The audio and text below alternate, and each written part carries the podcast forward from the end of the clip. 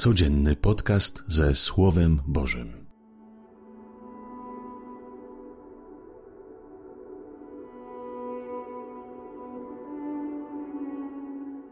Ojcze, Ty wiesz, jak bardzo potrzebuję Twojej miłości, tej matczynnej, delikatnej, troskliwej, w ramionach których czułbym się bezpieczny.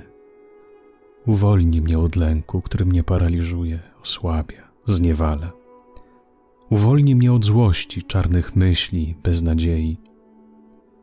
Tchnij we mnie moc Twojego ducha, bym znowu uwierzył w moc miłości i przebaczenia. Rozpal moje wewnętrzne siły, daj mi odwagi do powstania i wiarę w to, że Ty jesteś silniejszy niż zło. Mów do mnie, Panie, niech Twoje słowo mnie pociesza i przemienia. Amen.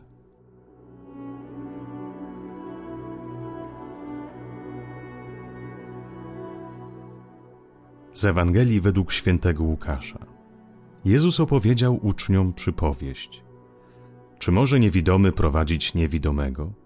Czy nie wpadną w dół obydwaj? Uczeń nie przewyższa nauczyciela, lecz każdy dopiero w pełni wykształcony będzie jak jego nauczyciel. Czemu to widzisz drzazgę wokół swego brata, a nie dostrzegasz belki we własnym oku? Jak możesz mówić swemu bratu, Bracie, pozwól, że usunę drzazgę, która jest w twoim oku, podczas gdy sam belki w swoim oku nie widzisz.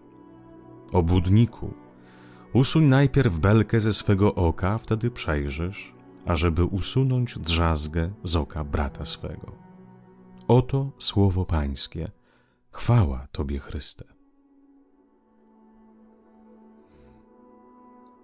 Czy może niewidomy prowadzić niewidomego? Czy nie wpadną w dół obydwaj? Jakie to jest mocne w nas, ta chęć być przewodnikiem dla innych.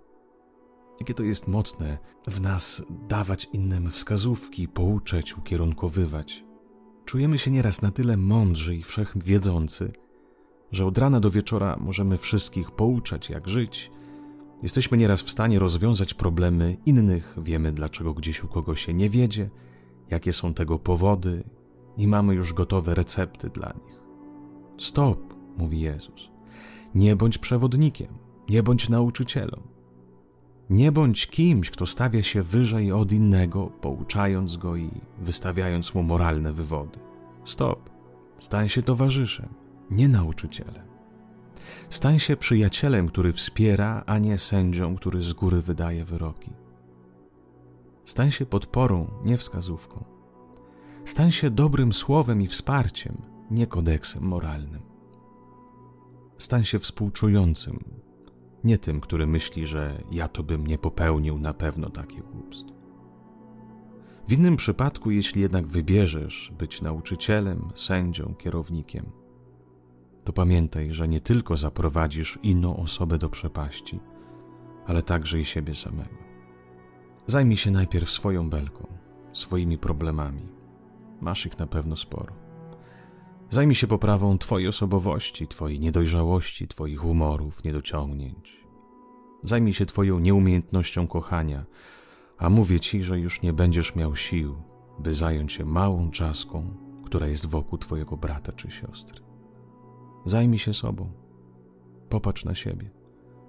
A może wtedy nauczy się miłosierdzia względem innych. Zajmij się sobą, a wtedy słabości innych naprawdę nie będą ci przeszkadzały. Życzę Wam wszystkim miłego dnia.